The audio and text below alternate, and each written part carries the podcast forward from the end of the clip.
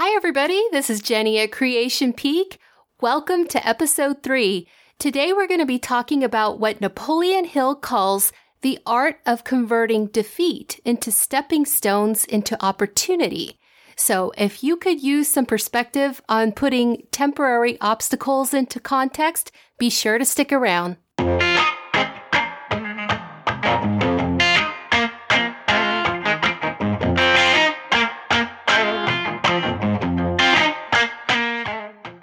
You so much for tuning in. If you're already subscribed to the show, thank you so much for being a part of the Creation Peak tribe. I really appreciate you. And if you're new here for the first time, please make sure you subscribe to the show because I talk about the mindset and well-being topics that help you take care of yourself as an entrepreneur or just someone who's determined to reach your goals. In today's episode, I want to get into a discussion of chapter one of Think and Grow Rich if you haven't listened to it yet, you can find this recording in episode 2. In this discussion, I'm going to review two major points in this chapter that are key for a success conscious mindset, and you can actually put these into practice starting today. A big part of that is learning what Napoleon Hill calls the art of converting defeat into stepping stones to opportunity. Now, as someone going after your goals, you know that obstacles inevitably show up and make an appearance. And that's why it's important to have the right headspace about it so you don't quit before you reach your destination and you have the necessary framework to keep things in perspective. Lastly, I'm going to share a resource that I created to help remind you of this lesson so it becomes a part of your habits and you're better prepared for the next bump in the road. I'm really excited to get into this episode. There are so many gems in chapter one alone that I feel like it's really easy to miss things. At least I did in the beginning and probably still do, honestly. But Think and Grow Rich is the type of book you should read several times. And this recording is my way of helping us all absorb the information better. Plus, you might be going through some of the issues described in this chapter, and I thought it would be really helpful to discuss the information that you might need at this point in time. A big part of this chapter is desire and being persistent enough to carry through to the end. Now, how many times have you wanted something only for it to seem like somebody just had it out for you and wanted to throw every possible roadblock in your way? Who can relate? I can. It's like the more you go after something or the more progress you make, the more the contrasting stuff shows up. It's really bizarre how that happens. When things like this used to happen to me, I used to misread the situation and think that it just meant that my goal wasn't meant to be. And this book was one of the resources that really pointed out that that was just not the right kind of thinking. And I needed to change. So, for example, in chapter one, we read about how Edwin C. Barnes had the desire to work with Thomas A. Edison and not for him. Now, that's pretty intense because he didn't want to be his employee. He wanted to be his partner. There were two huge roadblocks for Barnes. For example, he didn't even know Edison to begin with, and he didn't even have the railroad fare to make the trip to get to him. This was the perfect situation for him to write it off as being not the right time or not meant to be, and I think a lot of people would have supported him in that thinking. And I could see how this would have been big enough to stop most people from moving forward. I mean, it would have been the easier thing to do.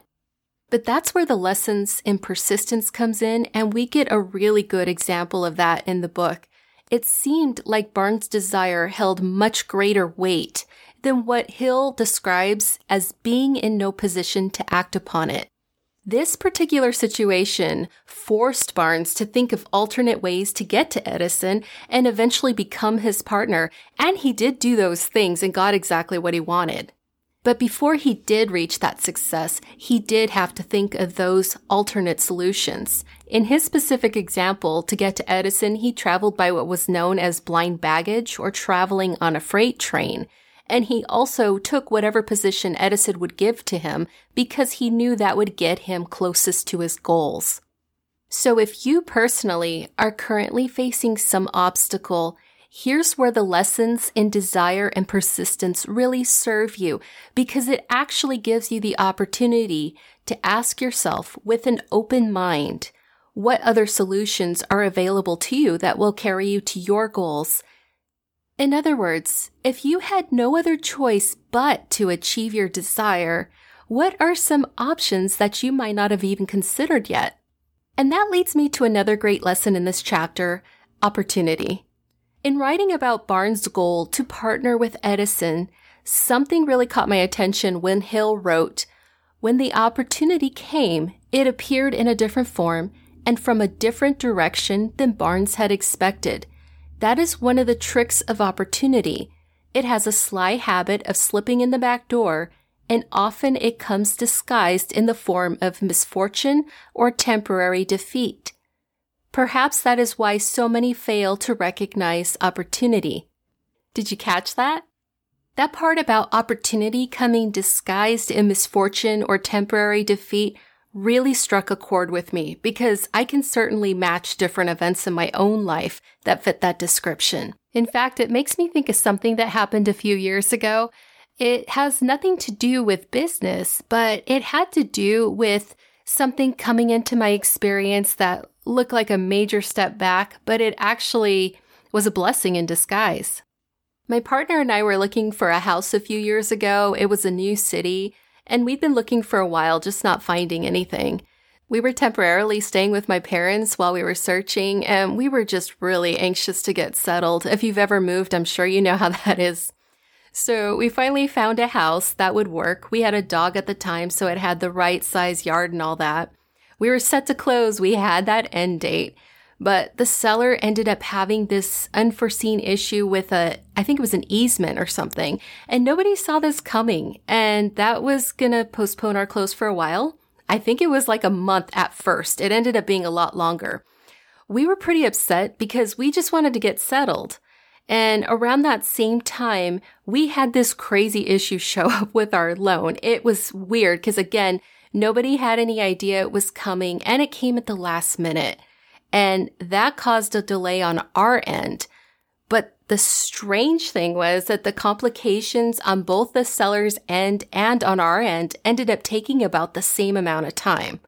So if not for the easement complications, which we thought for sure were temporary defeat and misfortune and all that, I'm sure we would have lost the house and just been back to square one. And it just goes to show that at the time, we didn't have enough information to know how this seeming misfortune was actually a blessing. And it all worked out. So back to Hill's book. More importantly, this lesson in spotting opportunity actually made me take a hard look into my past to see what I have, might have mislabeled as failure. Now, that's a really vulnerable position to be in because you have to kind of take a hard look at what's happened in your life, but it's progress when you can learn from it.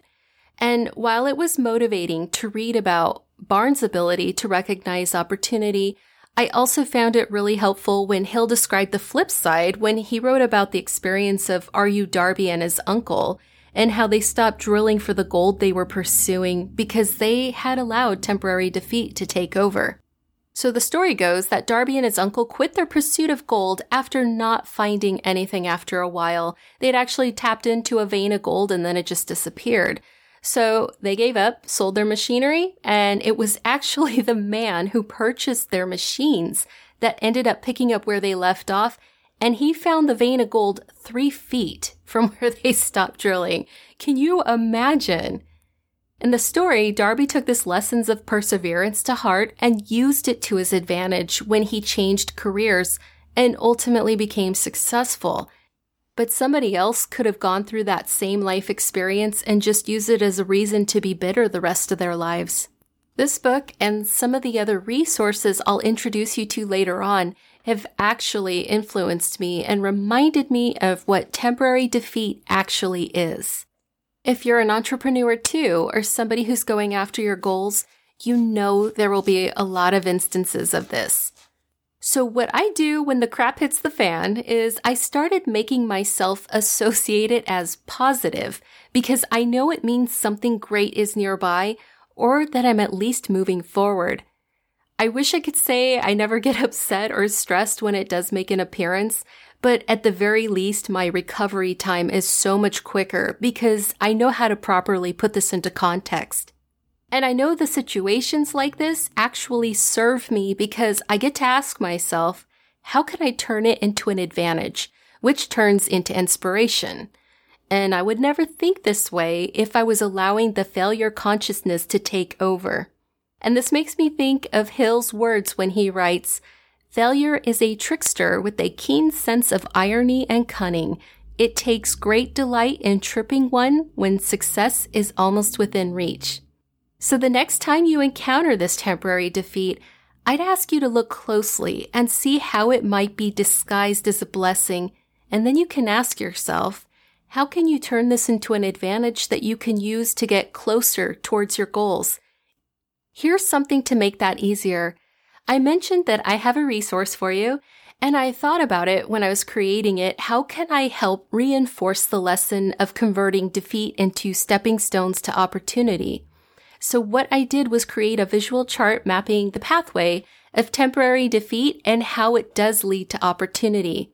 This way you can remind yourself of what's truly happening when it makes an appearance and it will keep you going towards your success. So I wanted to provide this chart because I know from experience that when you're in the midst of whatever the obstacle is, it is so easy to only see the problem and get lost in the illusion of failure.